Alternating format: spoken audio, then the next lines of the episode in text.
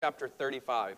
Isaiah chapter 35. And as we've seen already in this uh, third week of Advent, this is our third worship service during Advent, that is, uh, we have been in Isaiah the whole time. And so oftentimes, Advent is sort of an Isaiah Advent because he is such a big, major prophet. That's one of the reasons he's even called a major prophet. He writes more than anybody else, and we've seen that and talked about that before. And so here we go again with Isaiah, and we're deeper into the book now. Last week we heard a wonderful ser- uh, sermon from Isaiah and looking at the new garden uh, that God is doing. And before that, first Sunday of Advent, a new mountain that God is taking us to. And so we've seen a mountain, and we've seen, well, new mountain, it didn't look the same. And then a new garden.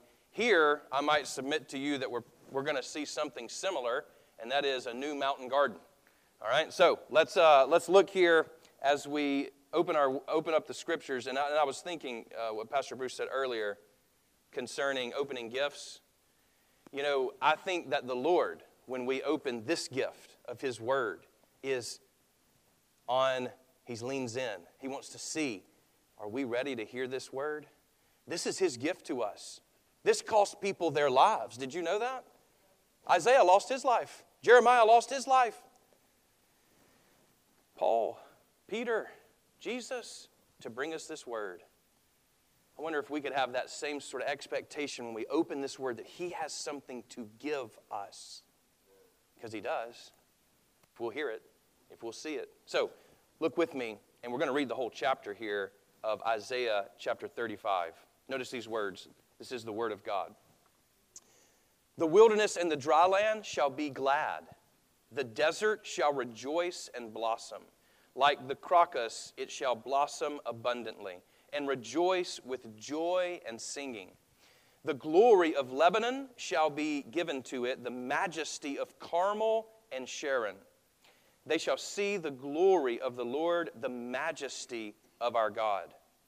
Strengthen the weak hands and make firm the feeble knees. Say to those who are of a fearful heart, Be strong, do not fear. Here is your God. He will come with vengeance, with terrible recompense. He will come and save you. Then the eyes of the blind shall be opened, and the ears of the deaf unstopped. Then the lame shall leap like a deer, and the tongue of the speechless sing for joy. For waters shall break forth in the wilderness, and streams in the desert. The burning sand shall become a pool, and the thirsty ground springs of water. The haunt of jackals shall become a swamp, the grass shall become reeds and rushes. A highway shall be there and it shall be called the Holy Way. The unclean shall not travel on it, but it shall be for God's people. No traveler, not even fools, shall go astray. No lion shall be there, nor shall any ravenous beast come up on it. They shall not be found there, but the redeemed shall walk there. And the ransomed of the Lord shall return and come to Zion with singing everlasting joy shall be upon their heads. They shall obtain joy and gladness, and sorrow and sighing shall flee away. Father, Son, and Holy Spirit, we are so thankful for your word. We desire your word. We thirst for it and hunger for it. So, Lord, nourish us this morning with these words, we pray in your name. Amen. As we've already said a couple weeks ago, prophets are mouthpieces of God. They're big mouths, I mean, put it simply. And many preachers are big mouths in this way. And here's the real uh, kicker of what we do as preachers is we are mail carriers. In other words, it's not our message. We didn't think these things up. In fact, if I was wanting to communicate with people, I rarely do it in this sort of poetic symbolism that we find in the prophets. Have you noticed that? Have you ever tried to read the prophets? I hope so. All the 12 prophets, which are the minor prophets, and your major prophets utilize this sort of bursting imagery as they're speaking, don't they? And of course, really, if we think about it, we do too. If we're trying to communicate with somebody that we love them, not just like loving ice cream or loving our vehicle or our house, but something more, we have to start using symbols, don't we? We start saying things like, I love you with all of my heart, uh, which can't obviously be just the palpitating four chambered organ there. You know, that, because the response typically is this, right? It's like, do you love me with your left ventricle or your right? all of it or just some of it? We, we, no, we, we get when it's, I love you with all my heart. And this is not a Christian thing. This is not a secular, like, no, let's, let's, everybody uses this, right? This image of the heart. What do we mean by that? It's, I love you right here at the center. Right here. Like, you take this out, you take me out, right? This important thing in me. I love you with all of that. I give you my heart. That's what, we, we talk like this, don't we? Symbolically. Why? Why, why, don't, why don't you just tell somebody what you really think? Well, because words often fail us, don't they?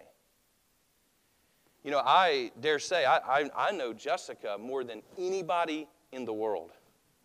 Anybody. And I, I would go up against anyone because I've known her longer than anybody in the, in the world except for her family, but they don't know her like I do. So even her sisters don't know her like I do. I have this secret inside knowledge in being married to her that no one else has. It's interesting, isn't it? But if you were to ask me, say, you know, Marshall, just tell me who Jessica is. That, that's actually a difficult thing, isn't it? Have you ever tried to tell somebody who your spouse is or, or even who your kid? Like, tell me about your kids. It's like, well, it's hard, isn't it? There's so much to capture that words begin to fail us. And I think the prophets are in the same boat. In other words, they receive these visions and they're thinking, oh boy, now I've got to communicate this. How do I do that? Oh, well, images are pretty good, aren't they? I mean, who forgets streams in the desert? This is kind of a famous, if you're in Christianity at all, like that's something that's famous. Why? Well, thanks to Isaiah, he mentions this image. Highway of holiness? Who's heard of that before? That's easily ascertained by an image. The fall of mankind. Most of us can recount it. Why? Because it's bursting with images a tree, a garden, a snake, fruit. Right? Images help us. And of course, we don't have to look far. All of us in our homes have a TV which flashes images to us all the time that we love. And we probably have 30 subscriptions to images. And that's the way we communicate, isn't it? And it's the way the prophets communicated. Here's why it's because that's how God communicates. He likes symbolism. And so you ask today, you say, man, some of these things that are going on here, is this symbolic or is it literal? Yes, it's both. Is what happened in the garden symbolic or literal? Yes, it's both. The Exodus, symbolic and literal? Yes, both. We, in an attempt to try to ground everything sometimes in Protestantism in historical, factual data have forgotten to read the Bible imaginatively. We have forgotten to really focus on the symbolism that can communicate more than, quote, literal language. I love you with all my heart, in other words, communicates so much more than me writing a dissertation about my love for Jessica. Doesn't it? Wouldn't you say that? It communicates something different. And so, we, we kind of say that to say there's a lot going on in this text. And every time we come to the prophets, oftentimes we're getting sort of is he talking about the first advent of Christ or is he talking about the second advent of Christ further out? I think it's both. There's a little bit of both here. And it's not an either or in any of these matters because the symbolism that we get from the beginning continues to, if I can use a big word, recapitulate It, it continues to get recapped over and over again. So, we fall, and what happens? We get pushed into the wilderness. Yeah? Well, what happens again? Israel is given the land. God is creating his own garden, right? And then all of a sudden get pushed in the wilderness again. Do you see this? What happens when Jesus comes?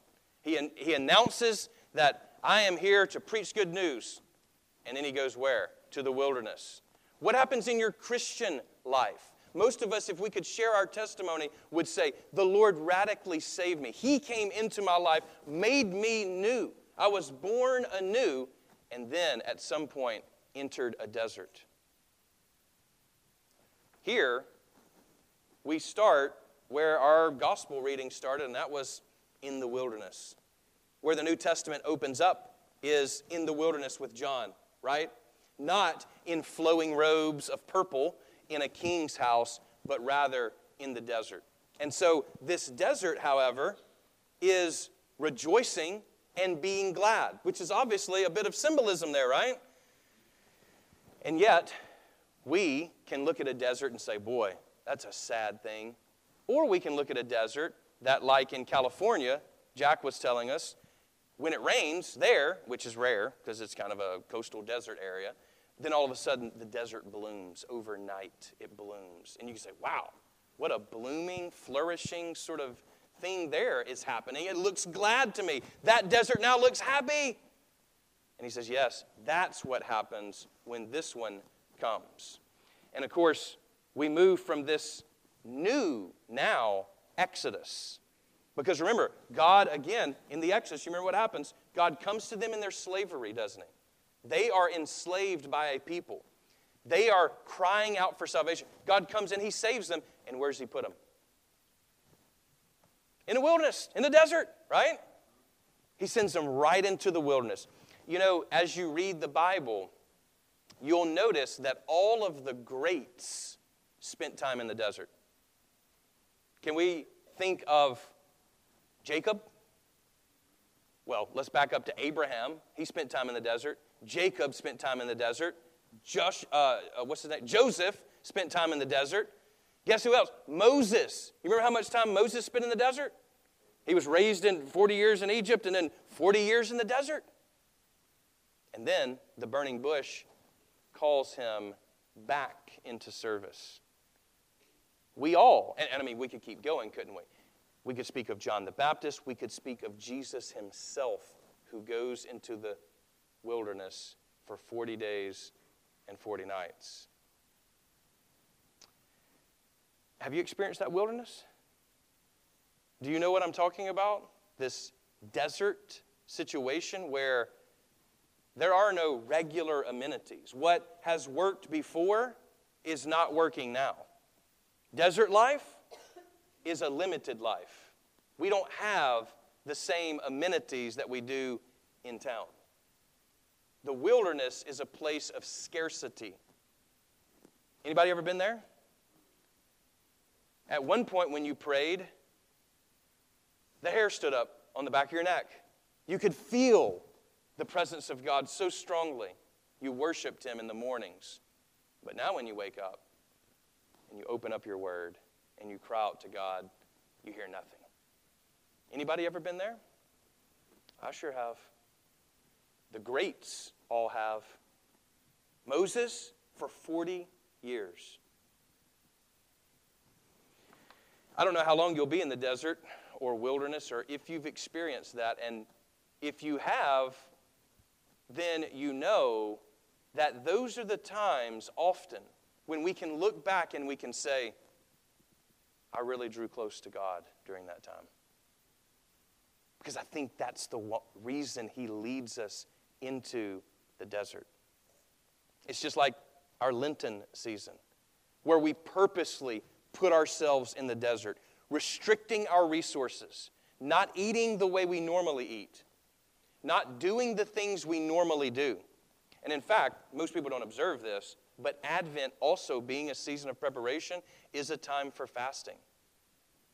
Now, most of us are probably not doing that in the midst of our feasting, going to this party or that, etc. But I wonder if you could create some space this week to realize, and maybe not just realize, but to practice desert life for you so that you can draw close to God. So that He can show you that even in the desert, that's where He wants to bloom.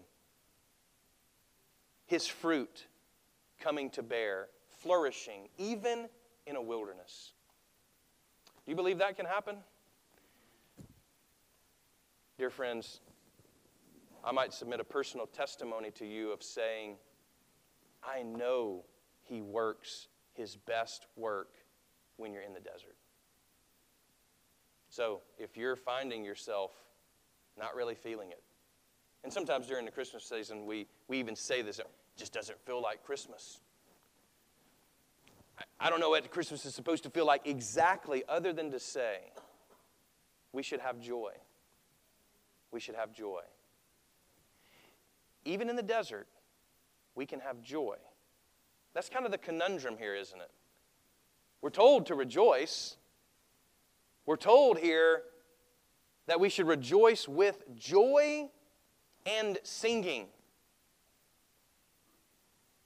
And that's why when you read the Psalms, and I hope you do read the Psalms, if you, you say, I don't know how to pray, Pastor, read Psalms. I don't know how to worship, read the Psalms. I don't know how to talk to God, read the Psalms.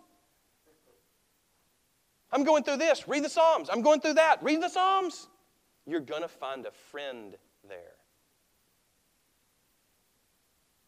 More Psalms than not are laments, not songs of thanks or hymns of praise, but laments.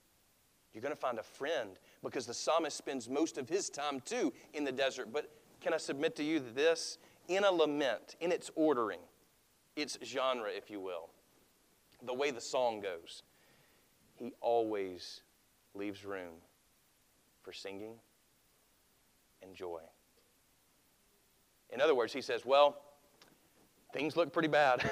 I'm, I'm, i mean, remember Psalm 22, maybe one of the more famous ones because Jesus quotes it from the cross My God, my God, why have you forsaken me? List out, the dogs are surrounding me. I'm dying of thirst. They've strung me up on a tree. It's not looking good. But you know how, you know how it ends? I know on the other side, I'm going to be praising you. When I get through this time, I'm going to rejoice. And because I went through this time, others will know you because of that. So I wonder, I wonder, if you're in a desert right now, if you're in the wilderness right now, if you're just really going through it right now, doesn't feel like Christmas to you, I wonder if you could defiantly sing today. I know we've already sang some. But I wonder here in a moment if we couldn't defy our own feelings, defy our own knowledge of things. I mean, rebel against what the world would have us consumed with darkness. Instead, we stand up today and we rejoice with singing and with joy. Not as a fake sign, but as a faith sign. That's what faith is, isn't it? not being able to see, and yet we believe. I'm telling you, dear brothers and sisters, my friends, we have someone who we can believe in. Story after story. When the desert looked like it was going to swallow them, God provided for them manna from heaven, water from a rock. They were able to rejoice even in the desert, and they didn't stay there forever. Your desert season won't last forever. This too will pass. But don't miss why God has you in the desert. He has you there so He can trim away the things unnecessary in our life so that we can bear more fruit, so that we can bloom and blossom as He designed us to. He wants to bring us out of slavery into the desert and on to the promised land. And aren't you ready for the promised land? Doesn't the desert, in its anticipation, of a land flowing with milk and honey set within us just this interesting sort of joy of expectation. That's what Advent's about. The joy of expectation of what is to come. Do you see it? Do you have that kind of vision? Allow Him to give you visions of what He's going to do. Because if you think some of the things in this world are awesome, like things like friendship, things like friendship. You might have a lot of friends. Wait till you go into the desert. See how many friends you have then. When I went into my desert, I really saw who mattered in my life and who was just really there along for the ride. People will ride along with you so long as things are going well. When they go poorly, like poor Job, he finds out who his real friends are. The desert has its ways of exposing things, but it also has a way of giving us a deep longing for what is to come. Do you see that yet? If you've been in the desert, you know, oh boy, these things that I have trusted in, they're not the real stuff. I got the good stuff. And so when we have those moments of true friendship and we experience those ecstasies of love, when we, when we are just overjoyed for moments in our life now, imagine everlasting joy. It's hard for us to imagine it. We have to cling to certain moments of joy now. But the Lord says, No, no, don't cling to that. I've got more to come. Thy kingdom come, O Lord. You see, it's a new Exodus. If, if, if, Pastor Bruce talked about a new garden last week, this is a new Exodus. He's moving us toward Himself, but we must go through the desert. But the desert doesn't mean it can't be a place where we blossom, where we flourish, where there's streams in the wilderness. All right, well, then, now, here in the middle of the text, we are told, Here is your God. He will come. Advent, that term, remember? Advent coming. He will come and save you. That's why this is a great Advent text for us today. The Lord is going to come. Notice, He will come. He will come and save you. You know, really, when we speak of Advent, there's really three Advents. You thought about this?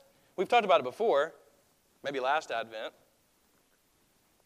The first Advent, of course, is when He comes in a manger, very lowly. In other words, He comes into the world to save us like all of us come into the world as a little bitty baby. Have you spent time with a baby? Some of you like, yep, I got one at home.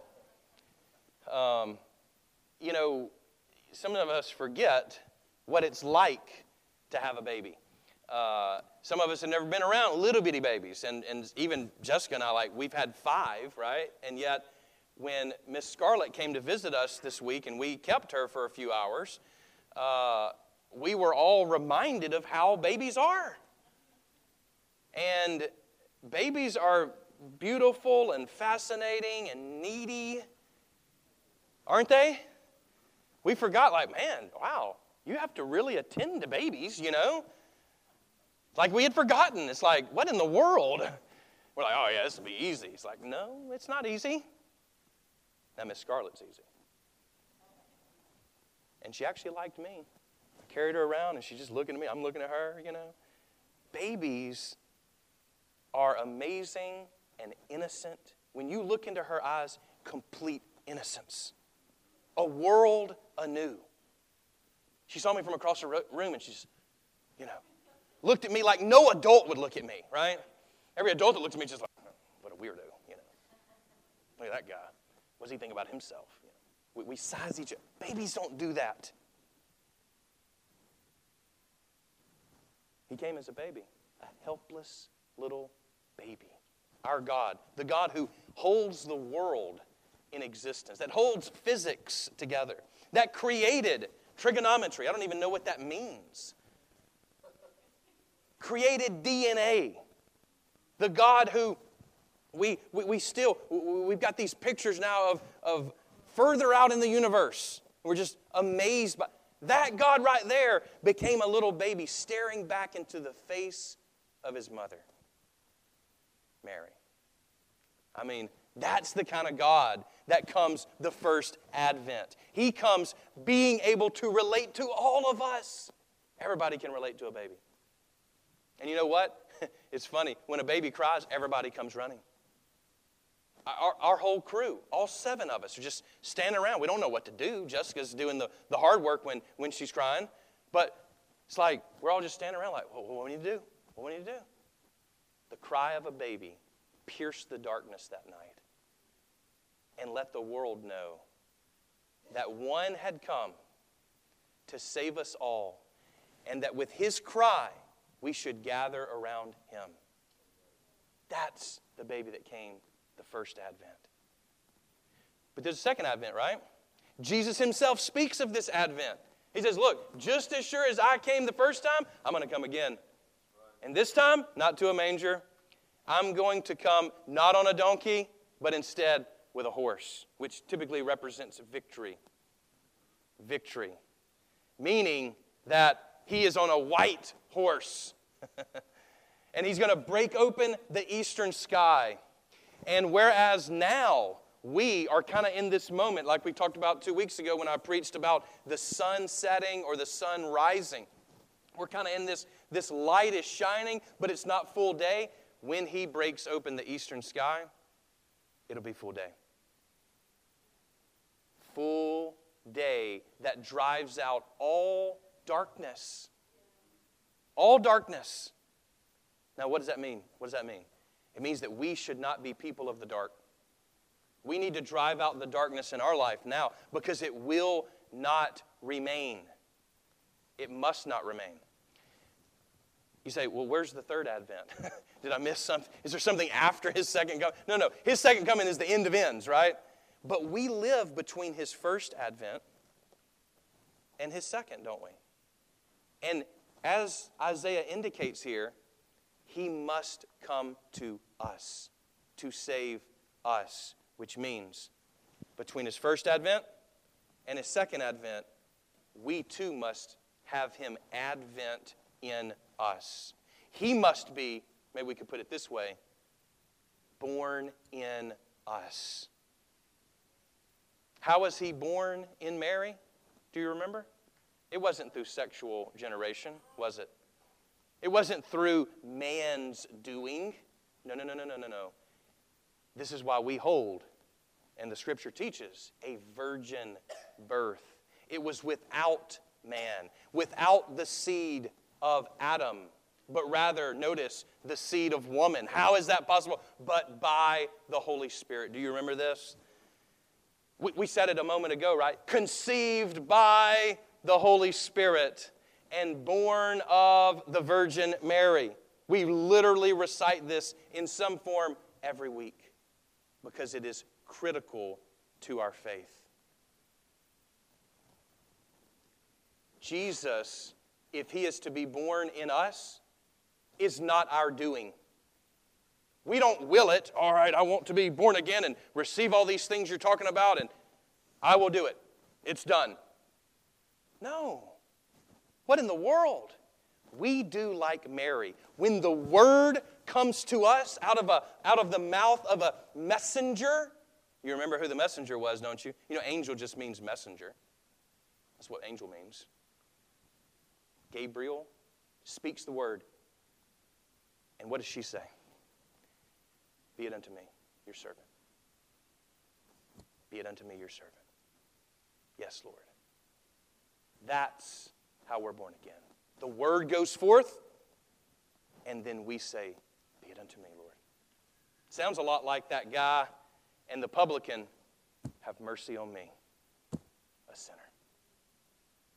That's what it takes submission to the Holy Spirit's work in our life.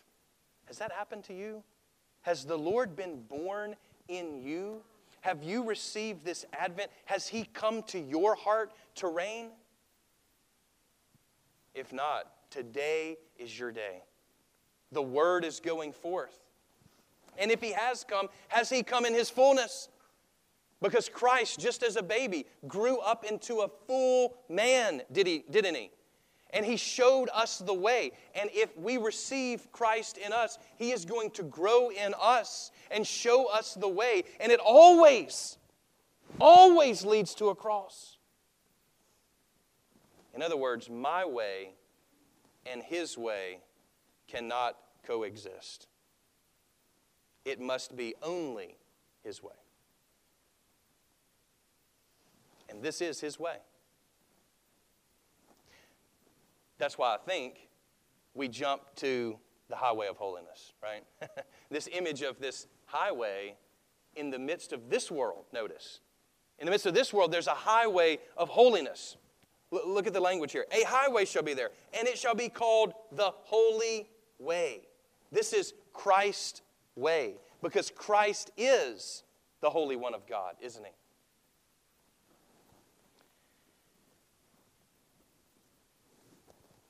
You know, when we get on this way, here's the way it's going to end everlasting joy. Notice the last few verses here.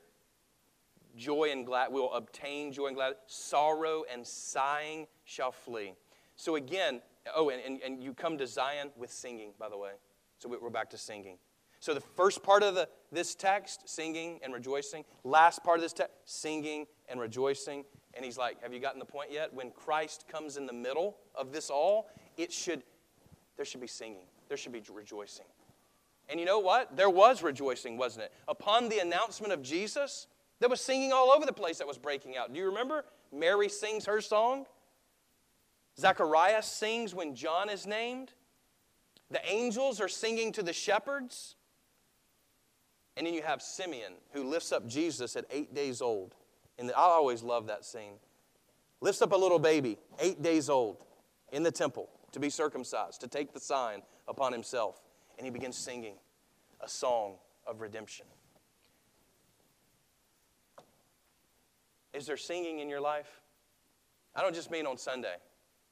Is there singing? Have you ever noticed that? I mean, I would like to hear if you have. Has anybody ever been mad and whistling? Like, because typically, if you just, like, if you're just out and you hear somebody, right? Now, you didn't see the person, but you can imagine they've got a little pep in their step, you know? It's like, oh, look at there. That fellow's pretty jolly, you know? This is the way we would kind of think it. Like somebody just, you know, it's like you wouldn't think, boy, he's just mad as a hornet. Like, have you ever seen anybody mad? you know, I, maybe, but I doubt it. A singing in our heart, a melody in our whistling often re- represents joy, doesn't it? Which is why, again, I come back to the point. If we're on the highway of holiness, if we're headed to the new garden, if we're headed up to the mountain of God, the joyful mountain, the garden city, we are kind of, in a way, in the midst of a world gone bad, we're to be whistling. Reminds me of Tom Bombadil. Do you, do you, uh, forgive me if you don't know this because you say, well, I've watched the Lord of the Rings movies, but I don't remember Tom. Well, it's really sad he's not in there. I'm not going to go into an exposition of why, but he whistles through his woods even when the dark shadow has been cast upon it. Why? Because he has nothing to fear. He's this character that has nothing to fear when everybody around him is scared to death. I wonder if we could defiantly rebel against the norm and sing our way through this week. Whistle our way through, not as a fake gesture, but as a real hope for people. That we are people of faith. That what is seen with this eye, this physical eye, is not enough. That we must be healed. Remember, here in the text, what do we have? The blind, they see. The deaf, they hear. The lame, they go. The speechless, they begin to speak. That's what the Lord would have us do. All of us go through times where we get speechless. We don't know what to do. I don't know what's happening in my life. I don't know what to say. Words end. That's when we turn to Him. Is there a place of paralysis, even, even in your life now, where you just, I know I should be doing this, but I just, I can't. I can't do it. I'm paralyzed. Well, guess what? The Holy Spirit, when He comes, He can heal us. Just as Jesus did this in real time, this is also symbolic for us. We all need to see more clearly. I know, you, if you watch the news, oh man, good luck with that. Get on social media, good luck with, listen, we are to have eyes that see more than anybody else around us. That can only be done with God. Let's, let's, let's shut off the noise, turn off the tube, put down the phone, and get a word from Him. Open up His present to us and be excited about what He would give us this week. He wants, the God of the universe wants to speak to you. How is social media scrolling more important than that? Now, I know it's easier said than, done, but we've got to make His Word premier in our life. It's got to be in us. You say, I don't really have a desire to read His Word. I honestly don't remember the last time I've devotionally then pray for His hunger and thirst for righteousness. You're in a bad place if that's the case. That should indicate that you're in a bad place. Knowing that is a good thing. knowing you're in the desert, knowing that you've run amok, that's a good thing. Now, let's turn around, turn to Him, and let Him help you. Let Him give you the desire of your heart. And I can tell you, it's not money, wealth, esteem, it's not pleasure. The ultimate desire of your heart is your Creator.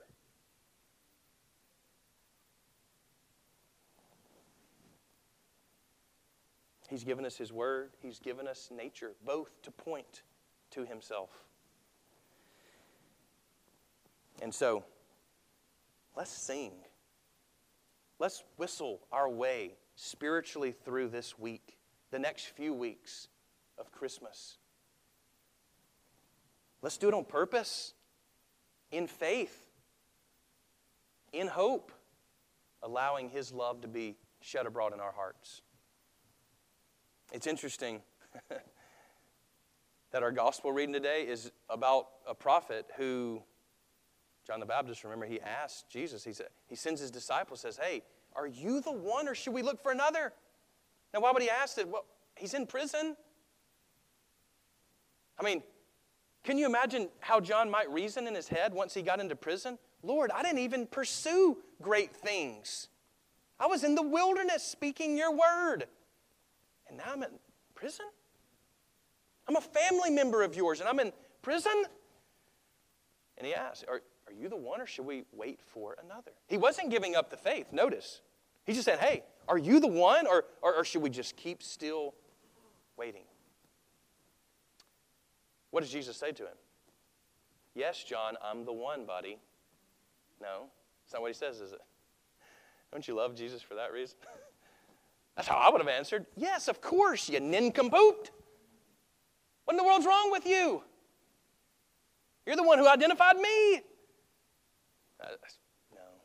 God is so much wiser than we are, so much less petty than we are. Let me put it this way than I am. He says, No. He said, I'll tell you what. John will get it when I say this. Tell him to hear and to see what I'm doing. It's interesting. And what you hear and see is this the lame walk, the blind they see, The deaf, they hear. The mute, he speaks. That's what he gave him to believe. And you know what? That's what Christ gives his church to be a witness to everyone else. In other words, what I mean by that is our witness. Christ opens our eyes so that we can share, that we can now see.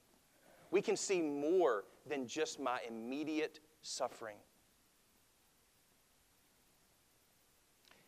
Where we've been paralyzed, unable to overcome sin, He has made us strong to put away our sin and pursue what is best. Where we couldn't hear, He has given us ears to hear. So that now when we read His Word, it's like, oh man, used to this meant nothing to me. Now look, I cling to this Word.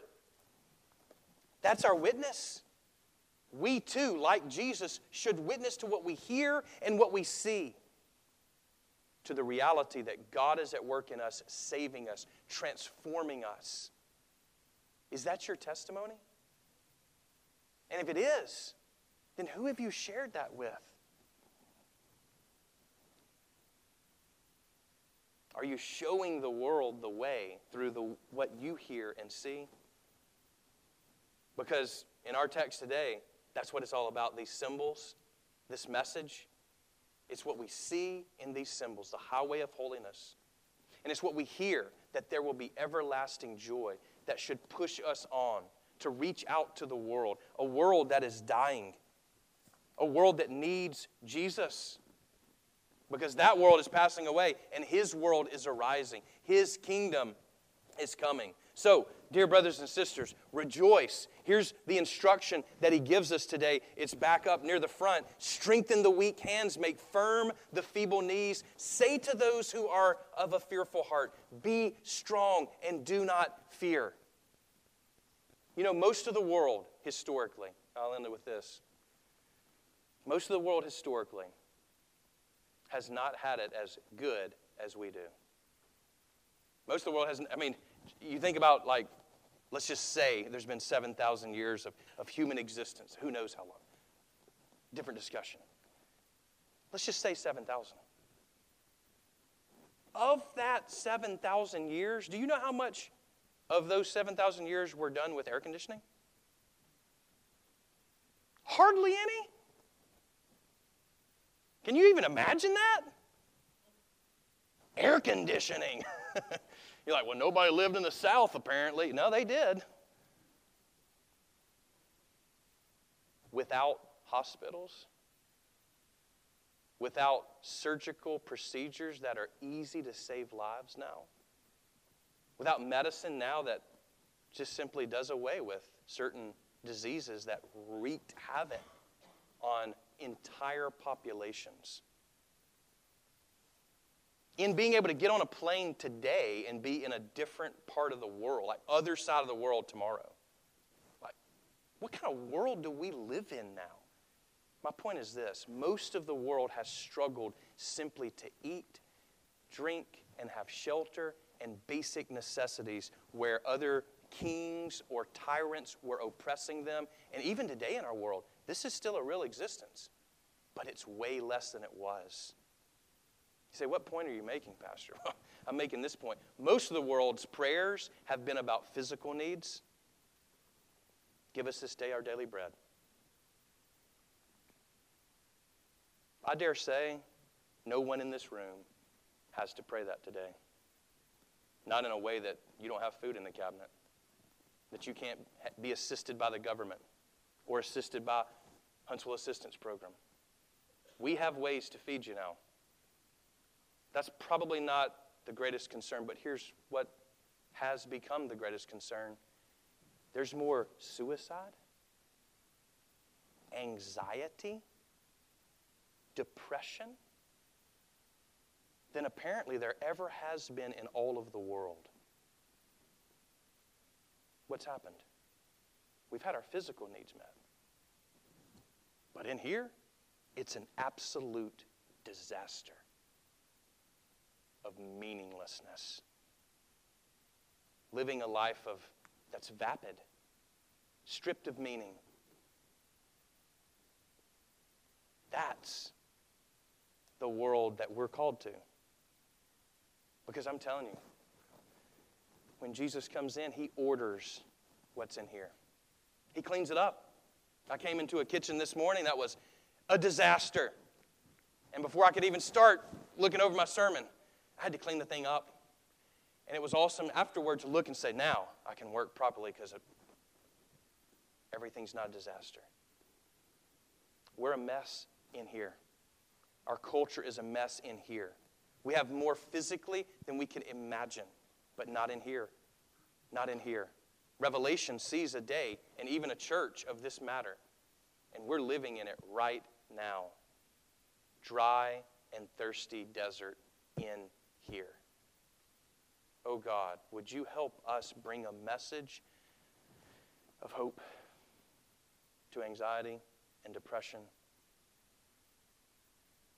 Would you help us, Lord, to be a conduit of the water that springs to new life, that helps a person blossom and not be stymied by fear?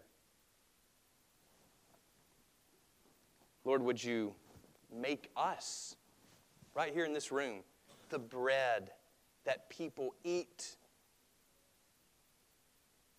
Which means sometimes they'll tear us up but let them so that they might taste and see that you are good. I think he's calling us to exactly that this morning. That's why the Hebrew writer says, Therefore, lift your drooping hands and strengthen your weak knees and make straight paths for, the, for your feet, so that what is lame may not be put out of joint, but rather be healed. Strive for peace with everyone and for the holiness without which no one will see the Lord. So, come, let us adore him. Come, let us sing to him and rejoice with joy unspeakable, full of glory. In the name of the Father, Son, and Holy Spirit, amen.